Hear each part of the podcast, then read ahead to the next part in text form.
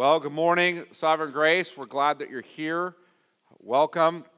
If you're a, a, visitor who came in for the first time this morning and we didn't get any information to you, let me know. We, feel free to come speak to me after the service. I'd love to talk to you and get some information to you. This is the time in our service where those children who are going out to Sunday school head out. And so you are free to go. There is a nursery and toddler area that goes during the duration of the service. Um, obviously, the children are more than welcome to stay and worship with us. We're going to be looking at the book of Genesis together. So, some of the brothers are going to be passing out Bibles. Um, I'm not sure who's assigned to do that, but I don't see anybody presently. Um, oh, there's Curtis. So, uh, they'll be passing out Bibles. So, if you just flag um, the guys down as they come up and down the aisles, you will need a Bible. Uh, we're a people under God's Word together, so we'll be in God's Word together. So, just flag them down and and they'll get one into your hands. While they're doing that, if you would turn with me to Genesis chapter 30. Genesis chapter 30. We're returning to our series in this book. Um, we left off with the birth of, of a number of children to Jacob through Leah and Rachel and through their um, two concubines. Actually, right at the, the birth of Joseph is where we left off, and so we're going to pick up there in our reading. Genesis chapter 30, we're going to start reading in verse 25. Genesis 30, starting in verse 25. As soon as Rachel had borne Joseph, Jacob said to Laban, Send me away that I may go to my own home and country. Give me my wives and my children for whom I have served you that I may go, for you know the service that I have given you. But Laban said to him, If I have found favor in your sight, I have learned by divination that the Lord has blessed me because of you. Name your wages, and I'll give it.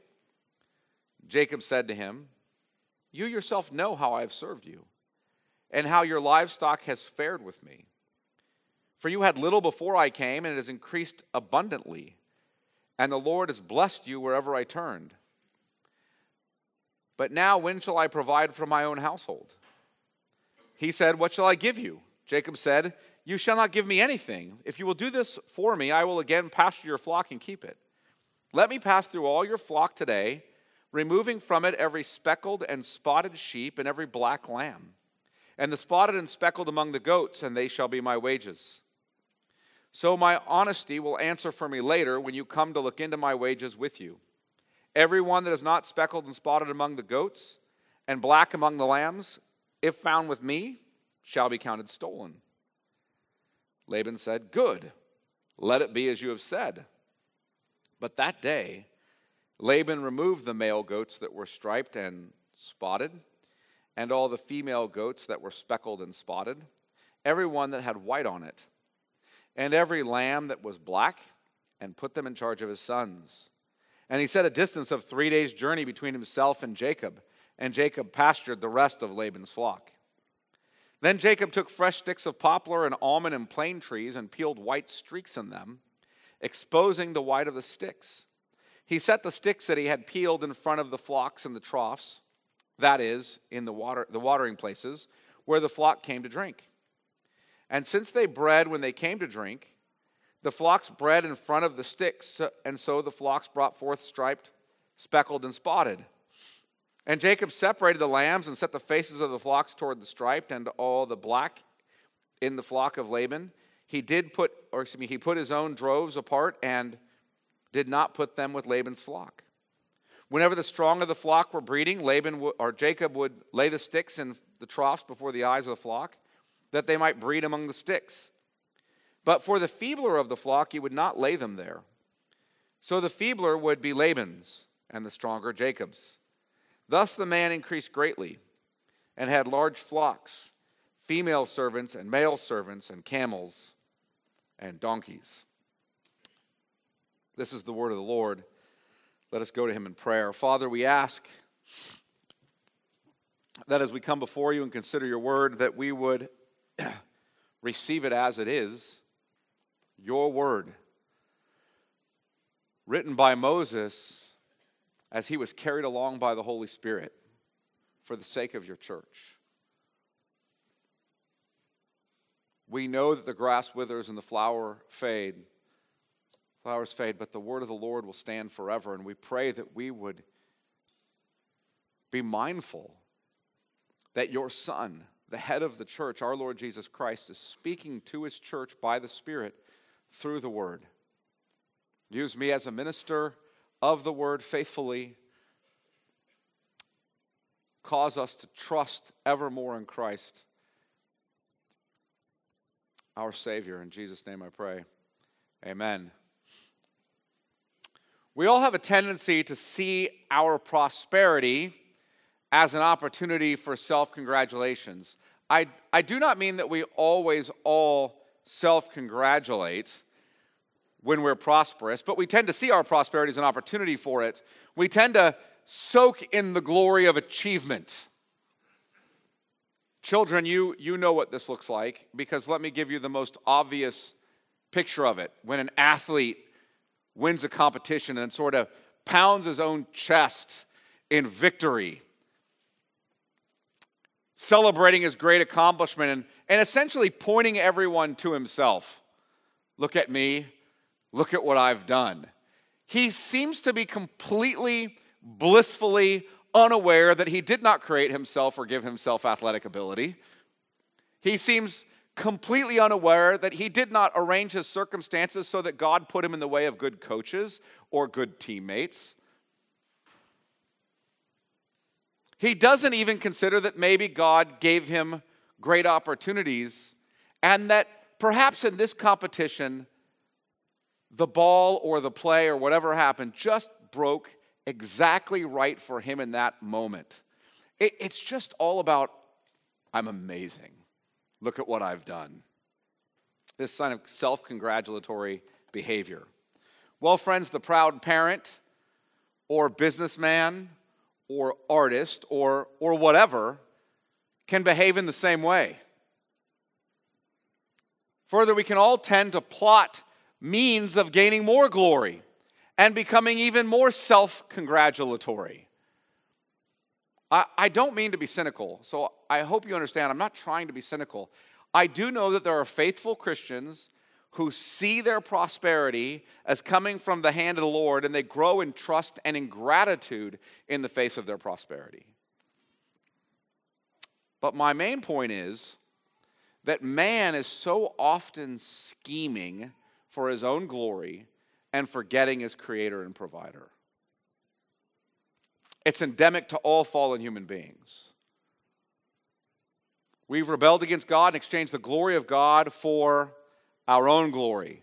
To ante this up a bit, the unbelieving world is often scheming to harm those who trust the Lord. Those who trust the Lord in some way offend them, and they scheme to harm them. Well, let me carry it another step. Those who trust in the Lord, like you and me, we often trust in ourselves and scheme in a variety of fleshly ways. This morning, we're going to look at a passage where we see scheming from God's people and from the enemy of God's people. So I want you to hear that. We're going to see two different, see two different groups of people scheme. We're going to see the enemy of God's people scheme against God's people, and then we're going to see God's people scheming in some way. And yet, in the midst of all this, we're going to see the Lord work for our good and for his own glory. So, we're going to look at the passage under two points. First, the vain plots and frustrated counsel of God's enemies. So, we're going to look at that in Genesis 30, verses 25 through 36. We're going to see laid out in front of us, if you will, these kind of futile attempts of God's people to make plans to prosper, excuse me, of God's enemies to make plans to prosper against God's people. Second thing we're going to look at is in verses 37 through 43, and there we're going to look at the providence of God as he patiently blesses his people, even when his people employ fleshly schemes. So we're going to see two groups of people scheming. God's enemies and God's people. So let's look first at the vain plots and frustrated counsel of God's enemies. And let's walk through this section of scripture together just briefly. Look with me at Genesis 30 and verse 25. As soon as Rachel had borne Joseph, Jacob said to Laban, Send me away, that I may go to my own home and country. Give me my wives and my children, for whom I have served you, that I may go, for you know the service that I've given you. Now, if you remember the story, Jacob is Isaac's son, Isaac is Abraham's son. And Jacob, Isaac's son, was sent away from the promised land, the land that God had promised to Abraham and Isaac and Jacob. Jacob was sent away from it to the land of Rebekah, his mother. He was sent there to find a wife. He was sent there to escape from Esau, his brother's wrath, because he had deceived Esau. On his way to Rebekah's household, as Jacob was going to this land where his mother is from, as he was headed there, the Lord met with Jacob and made him a promise. So I don't want you to forget that. And then Jacob made a vow. So look at Genesis chapter 28 briefly. Genesis chapter 28. Jacob has a, a dream about a ladder from heaven upon which angels are ascending and descending. And I won't get into this whole theophany, this appearance really not just of God, but most specifically, this appearance of, of the Son of God, of the Christ, pre incarnate. We know that because Jesus in John 1 says this is about him. Without getting too much depth in that, I just want you to see God's promise. Look at verse 13. Genesis 28, verse 13. And behold, the Lord stood above it and said, I am the Lord, the God of Abraham your father, and the God of Isaac. The land on which you lie, that's the promised land, I will give to you and to your offspring. Your offspring shall be like the dust of the earth, and you shall spread abroad to the west and to the east and to the north and to the south. And in you and your offspring shall all the families of the earth be blessed. In other words, this is all the language of the promise God had already made to Abraham and then made again to Isaac. You're going to have so many children, it's going to be like the dust um, of the seashores. You're going to have um, such great land and prosperity uh, that the nations will know of you, and I'm going to bless you in such a way that all the families of the earth will be blessed, not only in you, but in your offspring, pointing forward to the coming Christ. But notice what he says in verse 15 Behold, I am with you, and will keep you wherever you go, and will bring you back to this land, for I will not leave you until I have done what I have promised you. So, Jacob, you're on your way to Rebekah's household away from the promised land. You have no wife, you have no children, but what I'm promising to you is that I will keep my covenant promise to Abraham and to Isaac and to you. I will send you there you will gather a wife and children, and I will bring you back to the land, and my covenant promises will be kept. And then Jacob makes a vow to the Lord in response to that. Look down at verse 20 of Genesis 28. Verse 20 Then Jacob made a vow. If you will, this is kind of like Jacob's restipulation. He's not making a bargain here, he's responding to God's covenant promises made a vow saying, If God will be with me and will keep me in, the, in this way that I go, and will give me bread to eat and clothing to wear, so that I come again to my father's house in peace, then the Lord shall be my God, and this stone which I have set up for a pillar shall be God's house. And of all that you give me, I would give a full tenth to you. So Jacob is responding to God's covenant promise, saying, Listen, if you're going to be my God, which, which he is, then then I vow to give, give myself to you, to follow you, to honor you. And, and he, he gives him a tithe, right? I'm going to give you of the first fruits of my wealth. I'm going to give you 10%. I'm going to entrust myself to you. And I'll return. Well, so Jacob came to Rebekah's family, to that land, namely to the household of Rebekah's brother Laban. He comes there, and Jacob, if you remember, happily served Laban seven years in exchange for his daughter Rachel. You guys remember this. And Laban deceived Jacob and gave Jacob Leah instead. And then Jacob wanted Rachel still, so Laban said, I'll give you Rachel as a wife as well as Leah, but you're going to have to serve me another seven years. So he took Rachel also as a wife and served another seven years. And then these two wives, uh, the, the polygamy thing wasn't working out well, by the way, just so you know.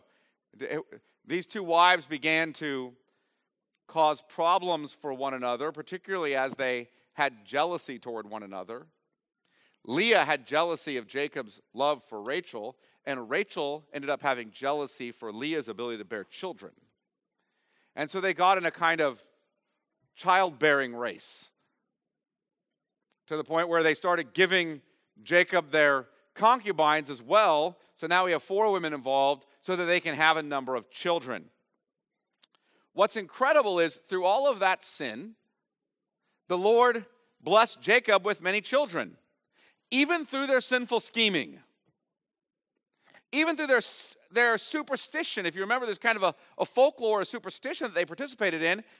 Leah and Rachel were like um, trying to get a hold of the mandrake leaves. Why? Because in that day they believed that mandrakes uh, leaves would sort of bless um, reproductive abilities, if you will. And so they participated in this kind of superstitious folklore. And yet God blessed them with a number of children. And now that Rachel has given birth to Joseph, this last son, and promised that there's one more coming, i.e., Benjamin, um, he was ready to return. Jacob thought, time to go back to the promised land of Abraham and Isaac in accord with God's promise and in accord with my own vow. And so he's ready. Okay, I've come, I've received my wives, I've received my children, I've served my time. I'm going back to the promised land as I vowed God that I would do. God has kept his promises. I am going to go and keep mine. God has kept his promises even in the face of Laban's deceit and Leah and Rachel's sin and Jacob's sin God has still kept his promises. I'm going to go back to the promised land and keep my vow. So then, look at what happens. Go back to Genesis 30 and verse 27 to see Laban's reply.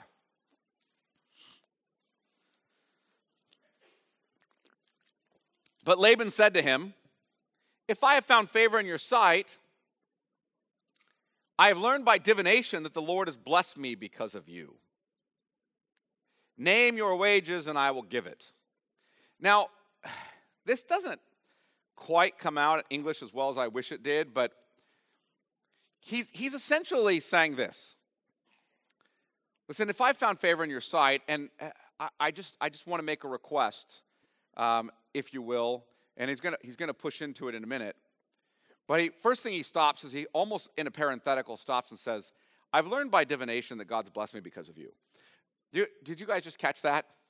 I just, can, uh, if you will, participated in a kind of wicked sorcery. I, we don't know how Laban participated in sorcery or divination here. We just know he did it. We know that the Pentateuch, in other words, the first five books of the Old Testament, clearly condemn this sort of behavior. But somehow he sought out the voice of Satan. It's, it's, it's interesting because the word divination is, is the word serpent. Um, same word from which we get that, and not by mistake what you're listening to or who you're listening to. But, but he, he has the right information. He is, he is blessed. He is blessed because of um, Jacob's presence. He's right about that. But then he goes on and says this, makes a statement, name your wages and I will give it. It's a fascinating, it's a fascinating statement because it, it doesn't sound, maybe I should say this way. It comes across in our English a little bit more um, compliant than it really is. He's basically saying, What do I owe you? In other words, I've already given you my two daughters in exchange for your 14 years. I don't really owe you anything. So tell me what I owe you and I'll pay it. You guys understand how that goes? You got what we bargained for. So now you I don't owe you anything. So tell me what I owe, and I'll, I'll pay it. And Jacob responds. Look at verse 29.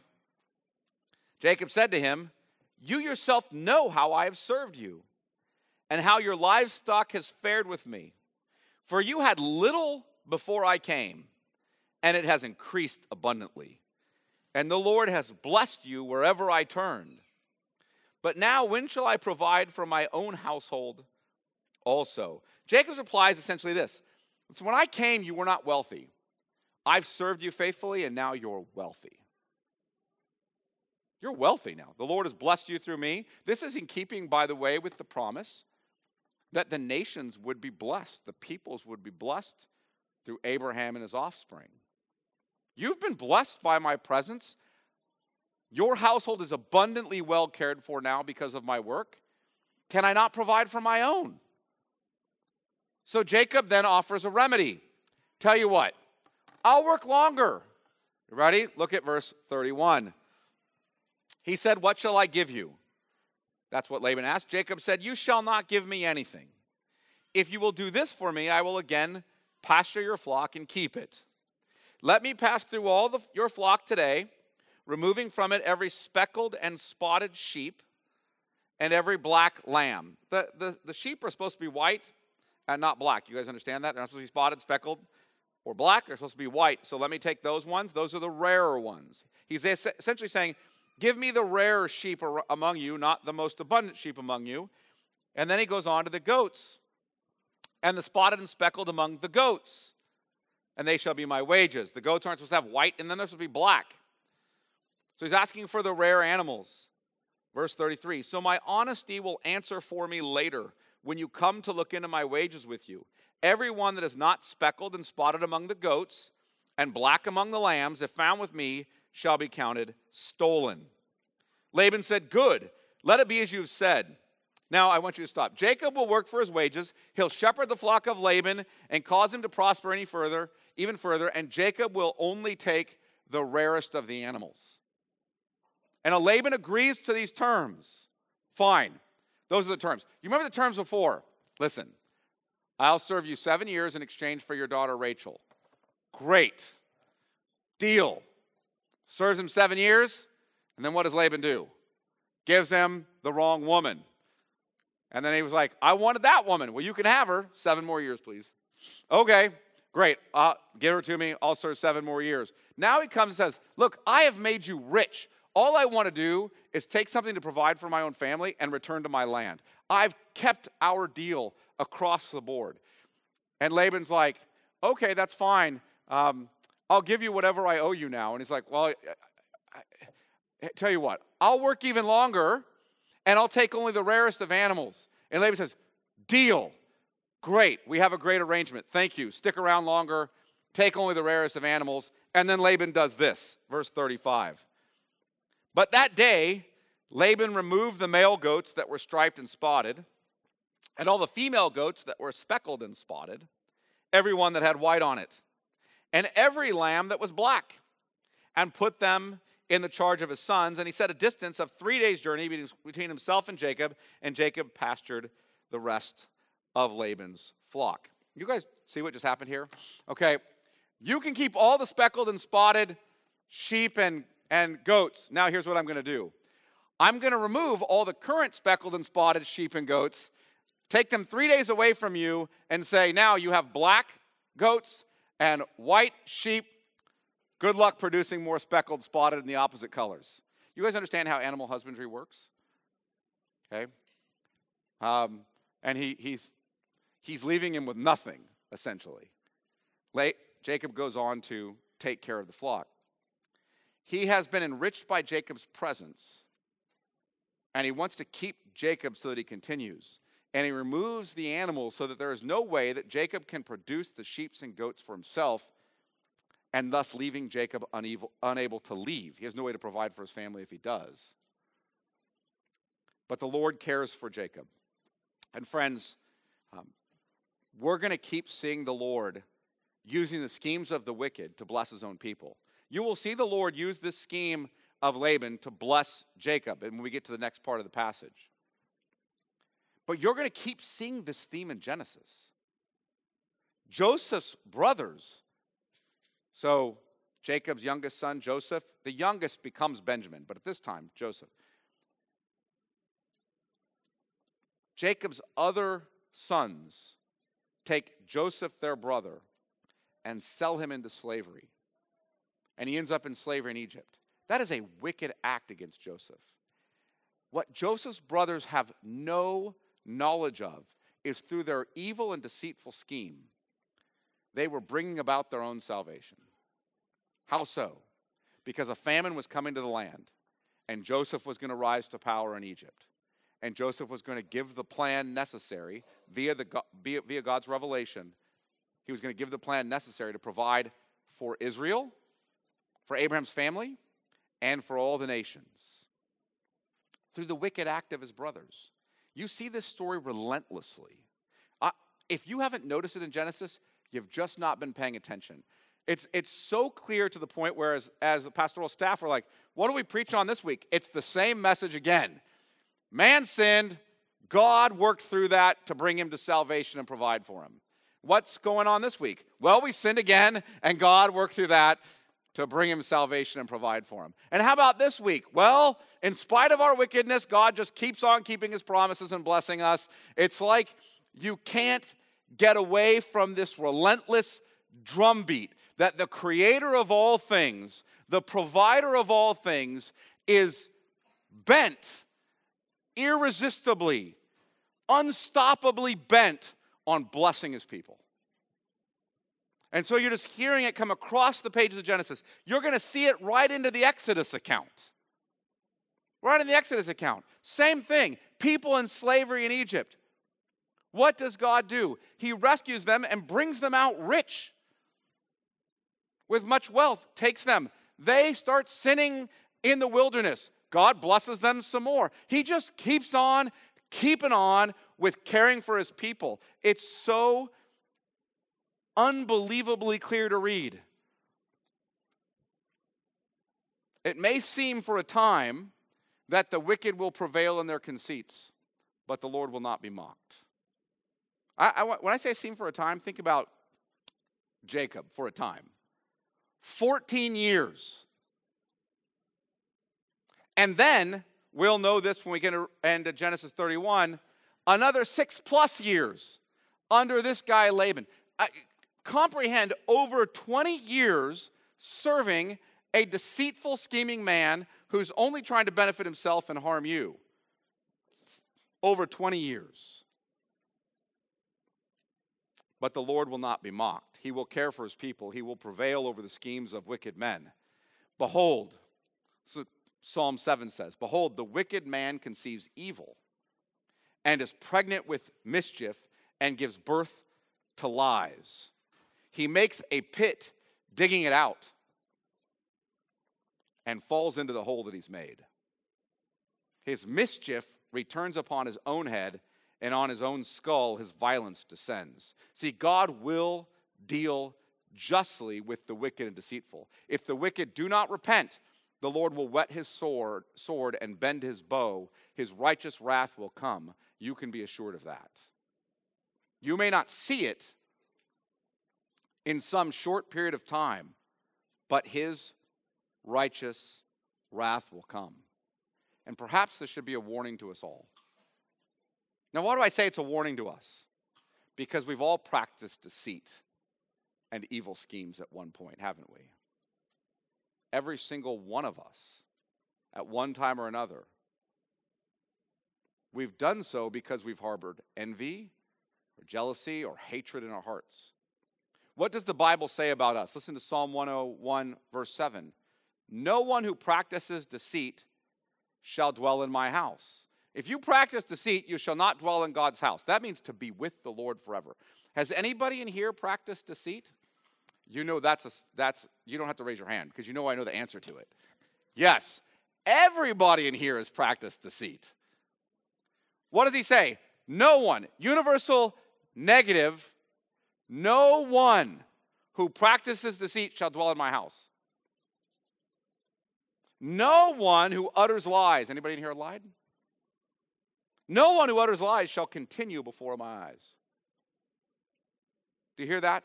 Who among us is not damned to God's righteous wrath upon these terms? Who avoids it? Do, do any of us avoid God's righteous wrath upon those terms? That's why we look to Christ. In some way, we have all practiced deceit to gain what we want, but not so with Christ. Not so with Christ. There was no deceit in his mouth. Isaiah 53, verse 9. None. He committed no sin. He was holy, innocent, and undefiled. Yet the Lord laid on him the iniquity of us all. He was oppressed and he was afflicted. By oppression and judgment, he was taken away. He was stricken for the transgression of God's people. He was buried with the wicked, though he had done no violence and there was no deceit in his mouth. Yet it was the will of the Lord to crush him. Do you guys hear that? Universal judgment on us. No one can come into my house who's practiced deceit. No one can stand in my presence who's uttered lies. The gospel news there was no deceit in his mouth. He never lied, he never sinned. And yet, our transgressions, our iniquities were laid upon him. It was the will of the Lord to crush him. Why? So that we might be saved. So we might be saved. Jesus is the one whom God sent to save us. And in that saving act, in that saving act, in Christ's death upon the cross, the Lord, even in that act, providentially overruled our own sin to save us.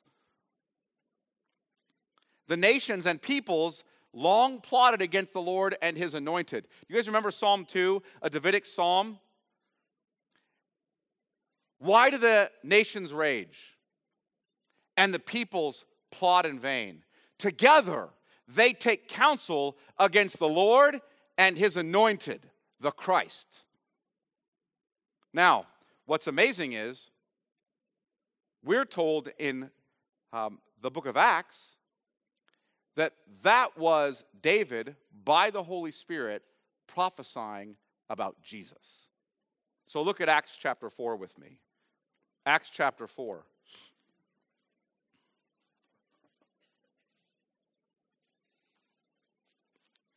If we remember, the Jews and Gentiles conspired together to crucify the Savior, our Lord Jesus.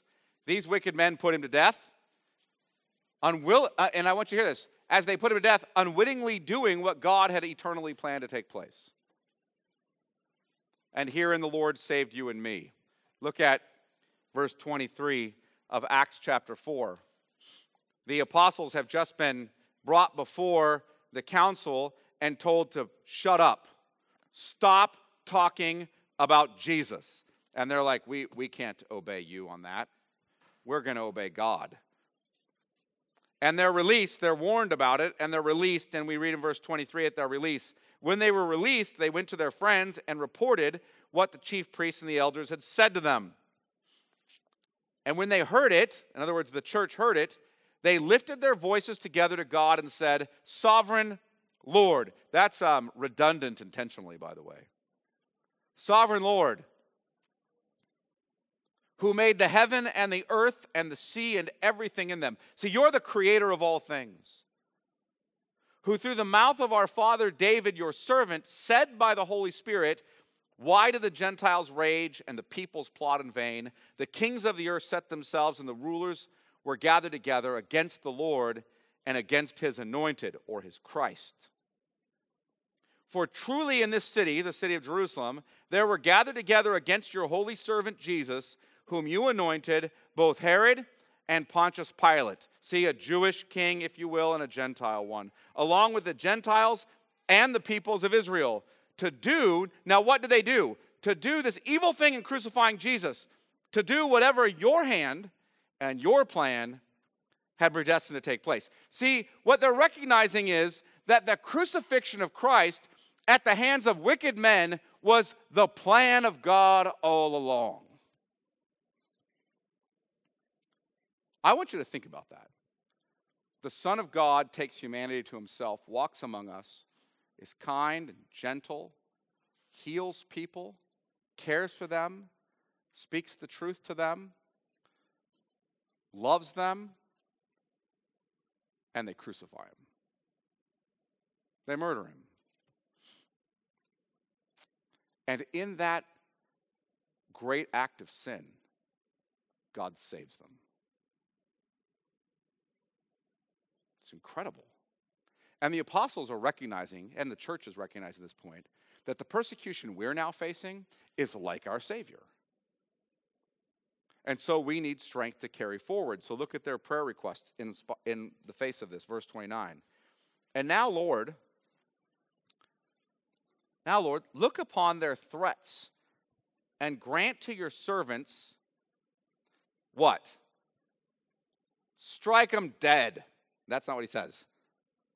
Grant to your servants to continue to speak your word with all boldness. They wanted to continue to speak God's word with all boldness. It's not easy to do in the face of persecution. They wanted to. Boldness, um, Alan J. Thompson, who wrote uh, a little book in the, the series of new studies of biblical theology, actually, I think, defines boldness helpfully when he says that boldness is clarity in the face of fear. You know what happens when you're afraid? You start to get mealy mouthed. You start to pull your punches, not tell people what you really believe. You guys know what this is like. You're sitting with somebody, you know they need to hear about Jesus. They're telling you about whatever, and you sort of try to get around to talking about Jesus, but you just get really unclear because you're uncomfortable. You just beat around the bush. You don't want to quite get to, you don't want to quite, okay, so do you know the Lord Jesus? I don't. Well, you should. Okay, and why? Um, so you can be saved? Saved from what? Mm. I don't want to, you know, you know, like I started to, this is what we do. We avoid it altogether. We find a way around. We don't want to be clear in the face of fear. And that's what these men are praying for. Make us clear so that we say this in the face of fear. And the fear they have is not just that they'll be ridiculed or disliked, but imprisoned, beaten, and put to death. Give us clarity in the face of fear. They want to continue to speak with boldness. The Lord is the Lord who overrules even our sinful scheming, works through our most wicked acts to bring about his purposes for his people. And they understand that. So if we're struck dead, if we're imprisoned, if we're beaten, then it's for our good and his glory. Give us boldness to speak the word. You saved us. God saved us in Christ as he was murdered by the hands of lawless men. So, what do we have to fear? If even a wicked man's attempt to destroy your life, to murder you,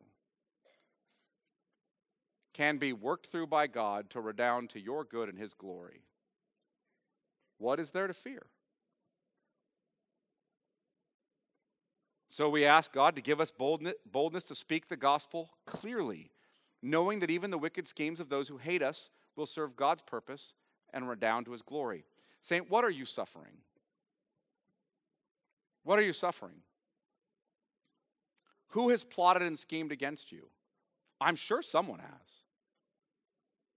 What affliction of body or mind or reputation or personal grief are you suffering? What have the enemies of God sin, Satan, and death, and, if you will, the people in their grip, brought to your doorstep.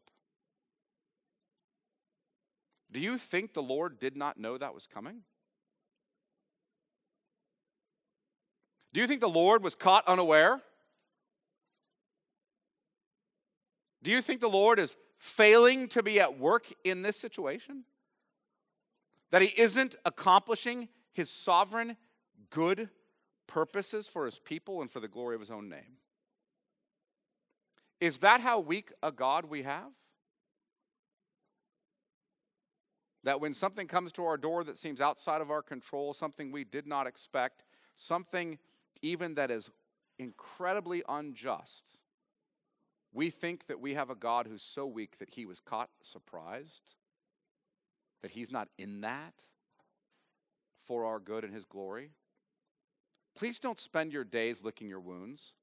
We have a culture that is so therapeutically bent if you will, on just licking our wounds all the time. We traumatize ourselves over everything. There are real traumas, like, hey, you're next to your buddy in war and he gets blown up. That's a trauma. Your parents sort of, you know, made things a little difficult at times for you. Not trauma. You understand the difference? You were beaten severely by a wicked father. Traumatic. Traumatic. Your friends made fun of you sometimes at school. Not really trauma. Don't sit around licking your wounds. Face the lot that's been cast in your lap as coming from the hand of the Lord and pray you're able to faithfully serve Him through it. Whatever lot the Lord has cast in your lap, it comes from Him. So you embrace it and you faithfully serve Him through it.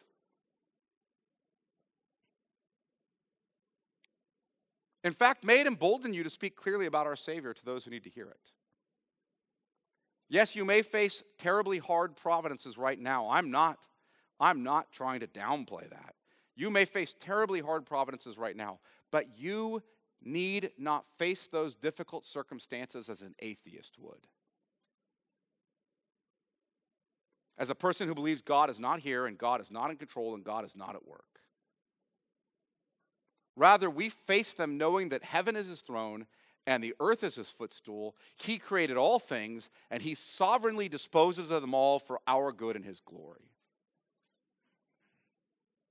And we seize this providence, whatever it is, as an opportunity to minister to others around us who are also suffering, blind, and in darkness, but doing, if you will, doing all that lacking the eternal hope that you have. You might wonder, but, but um, can I tell you that I, I do know that as a believer, my faith is often weak. As a believer, my faith is often weak. I often sinfully plot and scheme. I trust the Lord, sort of. Sort of. But I, I try to help him out.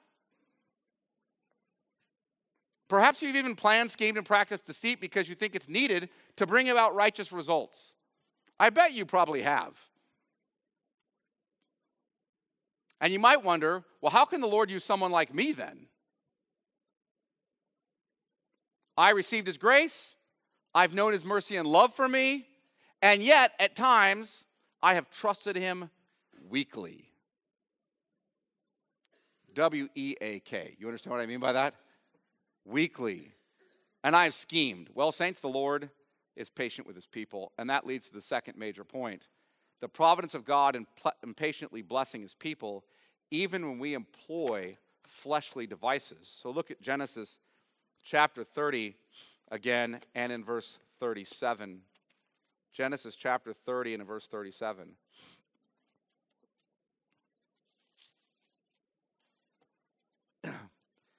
then Jacob took fresh sticks of poplar and almond and plane trees and peeled white streaks in them, exposing the white of the sticks.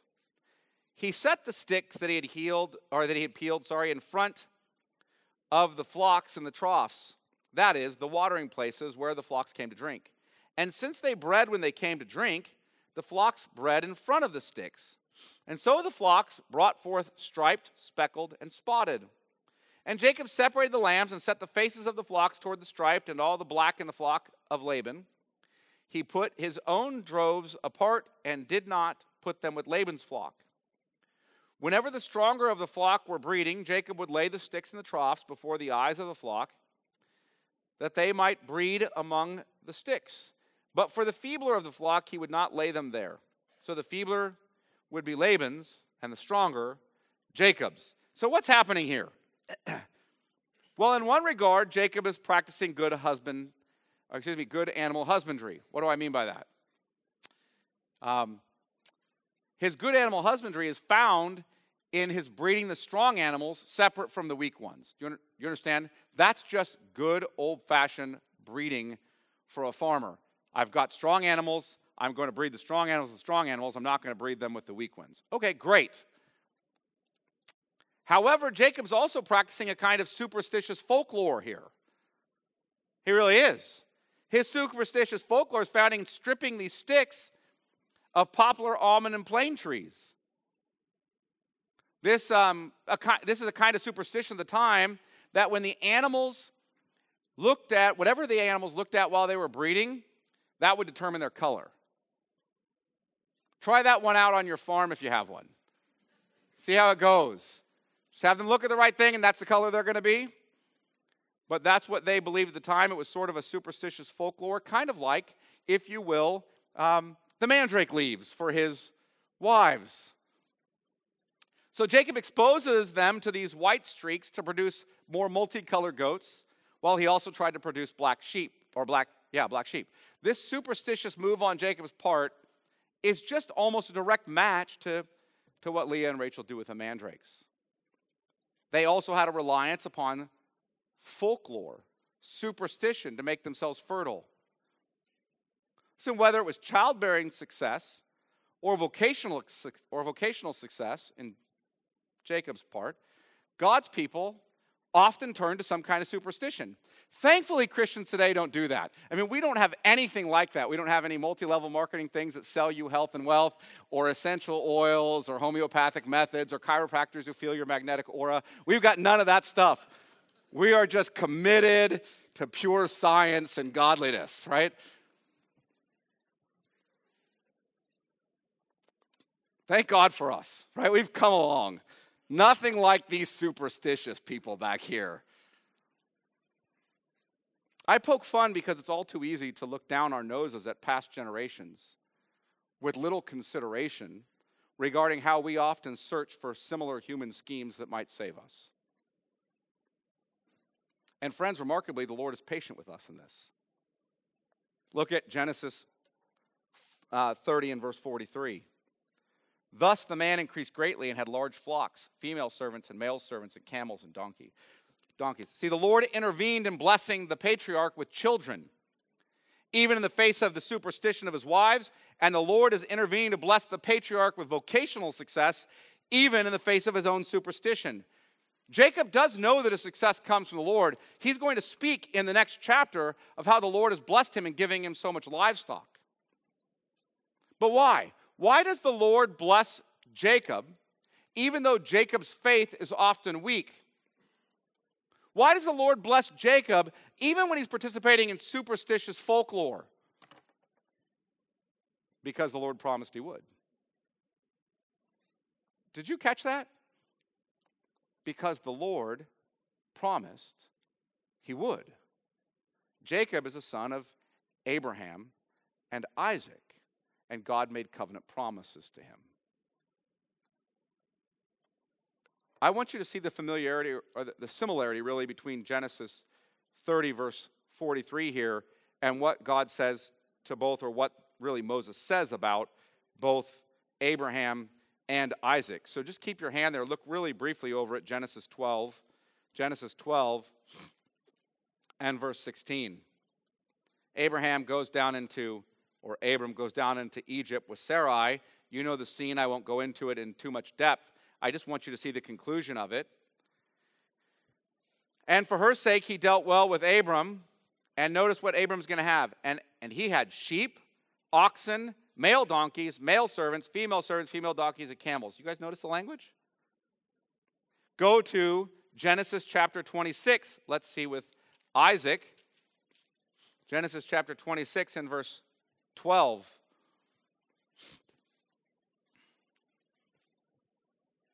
And Isaac sowed in that land and reaped in the same year a hundredfold. The Lord blessed him, and the man became rich and gained more and more until he became very wealthy. He had possessions of flocks and herds and many servants, so that the Philistines envied him. Do you hear this, saints? The Lord's plans will not be thwarted. The Lord's plans will not be stopped. He set out in his eternal counsel to bless Abraham and Isaac and Jacob, and he's going to fulfill it.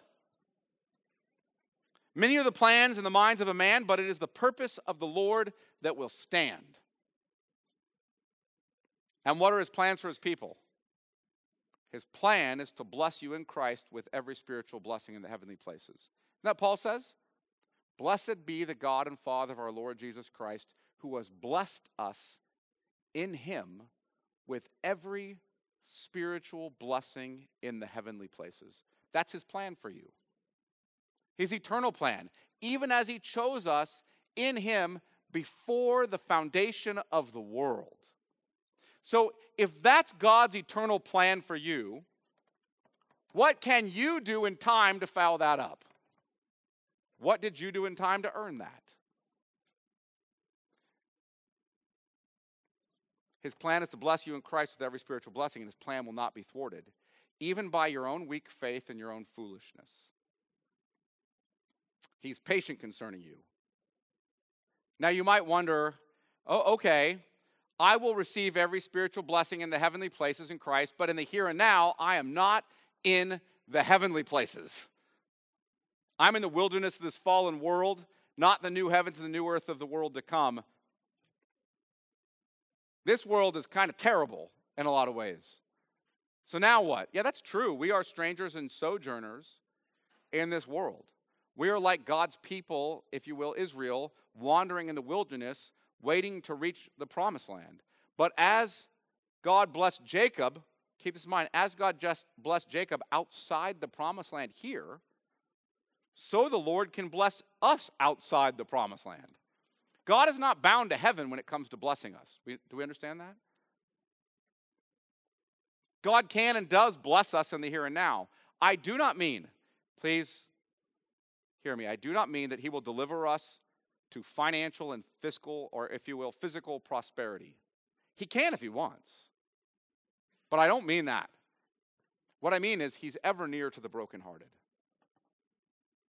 He's ever near to the brokenhearted. He is with you even now. We only need to go to him. The Lord is at hand, Paul says. Do not be anxious about anything. The Lord is at hand.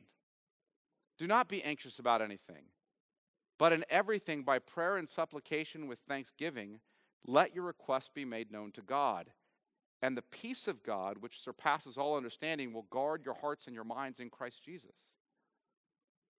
You might wonder, how do I grow in my trust in the Lord so that I enjoy the peace of knowing that He's with me and for me? See, that's one of the things that we walk through life with, saints, in this wilderness, if you will, waiting for the promised land. We walk through life knowing our Lord is with us and empowered by His gracious presence to walk with a kind of peacefulness knowing that He is on the throne, He is governing all things for our good and His glory. Not having to walk with anxiety about the outcome of things because we trust the Lord. That's the kind of life that God offers us. That's the, if you will, the blessing of heaven that we can enjoy now. But how do I grow in my trust in the Lord so that I enjoy that peace of knowing He's with me and for me? Sovereign grace, this is why the elders of our church keep God's command to gather his people every Lord's Day. In fact, that's why we do it twice on the Lord's Day. It's not because we need something to do. When I'm at home in the middle of Sunday afternoon, I can tell you I've taken off all this suit. I'm laying there in my sweats like you all are, and I'm thinking, I do not want to get up and go back to church. I'm not thinking, oh man, I just can't wait to get dressed up and go back again. I don't want to do it. Why do we do it? Because we believe we need it. Because we believe we need it. We need to hear from the Lord as much as possible.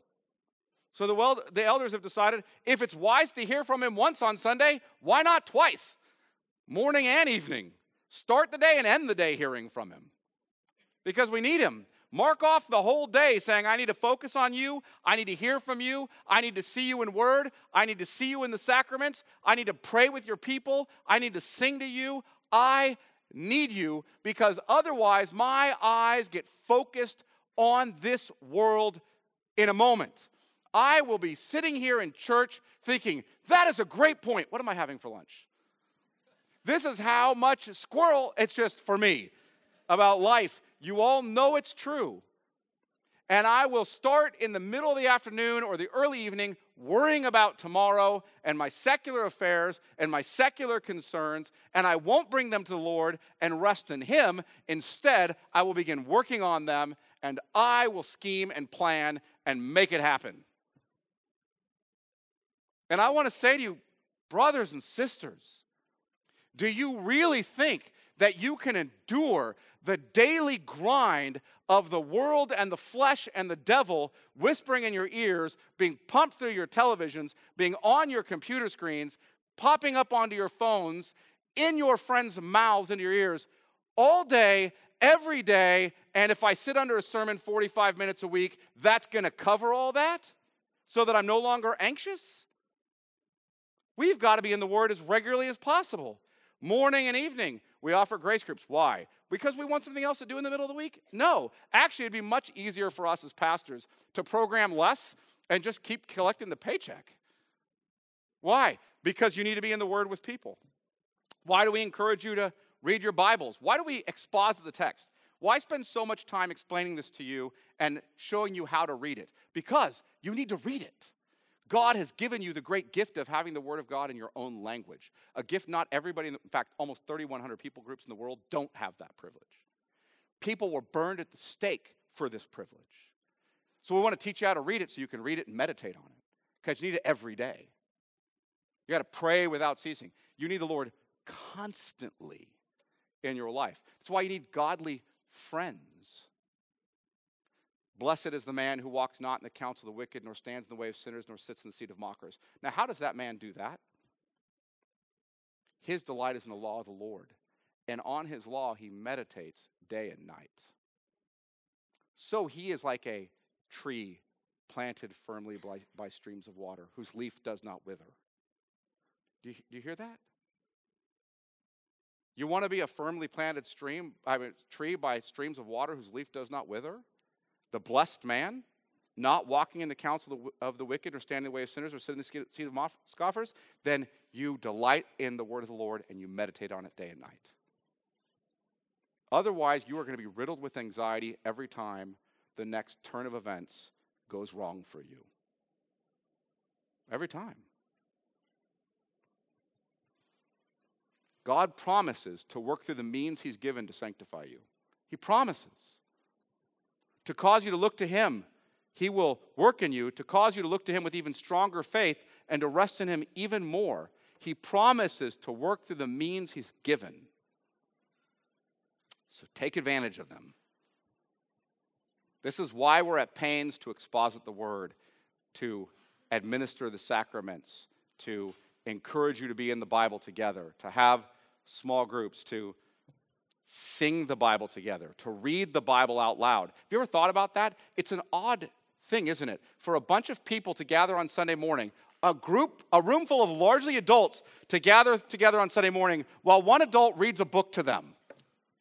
Do you ever ever consider that? Oh, this is if you were just somewhere, never seen this. You walk in, you come together and let that guy read a book to you? Yes. Why? Because we desperately need to hear it. It's why we sing doctrinally rich songs. It's why we want to catechize your children so they know the faith, so they know how to walk with the Lord. That's why we have, we're working on plans for a Sunday school hour in the fall because we want to educate you more. See, we want you to know truth more and more.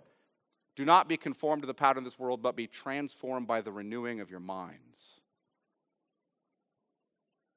Your own sinful devices, the schemes of Satan, and the wiles of the world will all conspire you to call you away from hearing from and trusting the Lord. So we're dedicated to work against that with all of our energy. So, can I encourage you with this? We do not offer you any of these things to go through motions or because we need more to do or because we want you to have some great religious programming. We do so because we believe you need it and because we believe we need it. We do so because the Bible commands these kinds of practices for God's people. Please don't look the gifts of God in the mouth and then later wonder why you don't have the strength to stand when the world, the flesh, and the devil come for you. And they will. I can say unequivocally that I would not stand one moment in my Christian faith, not one, apart from the Lord sustaining me by his grace. And I would not grow in that grace if I failed to employ the means he's given me for receiving it. I, suppose what I'm saying is don't see Sunday morning and Sunday evening and grace groups or catechism of your children or the additional Sunday school hour or any of that stuff as a kind of chore being added to your life. See that as the means God has given you to bless you and to hold you fast until the end. Let me pray. Father, we are thankful for God's grace to us in Christ, the privilege we have of knowing Him, of walking with Him, of hearing from Him in His Word. We pray that we would attend to these many gifts that you've given for our own good, to strengthen our faith by the grace of your Spirit working through these means. As we look to your Son evermore in faith, as we humble ourselves beneath His Word and honor your name. Pray this in Jesus' name. Amen.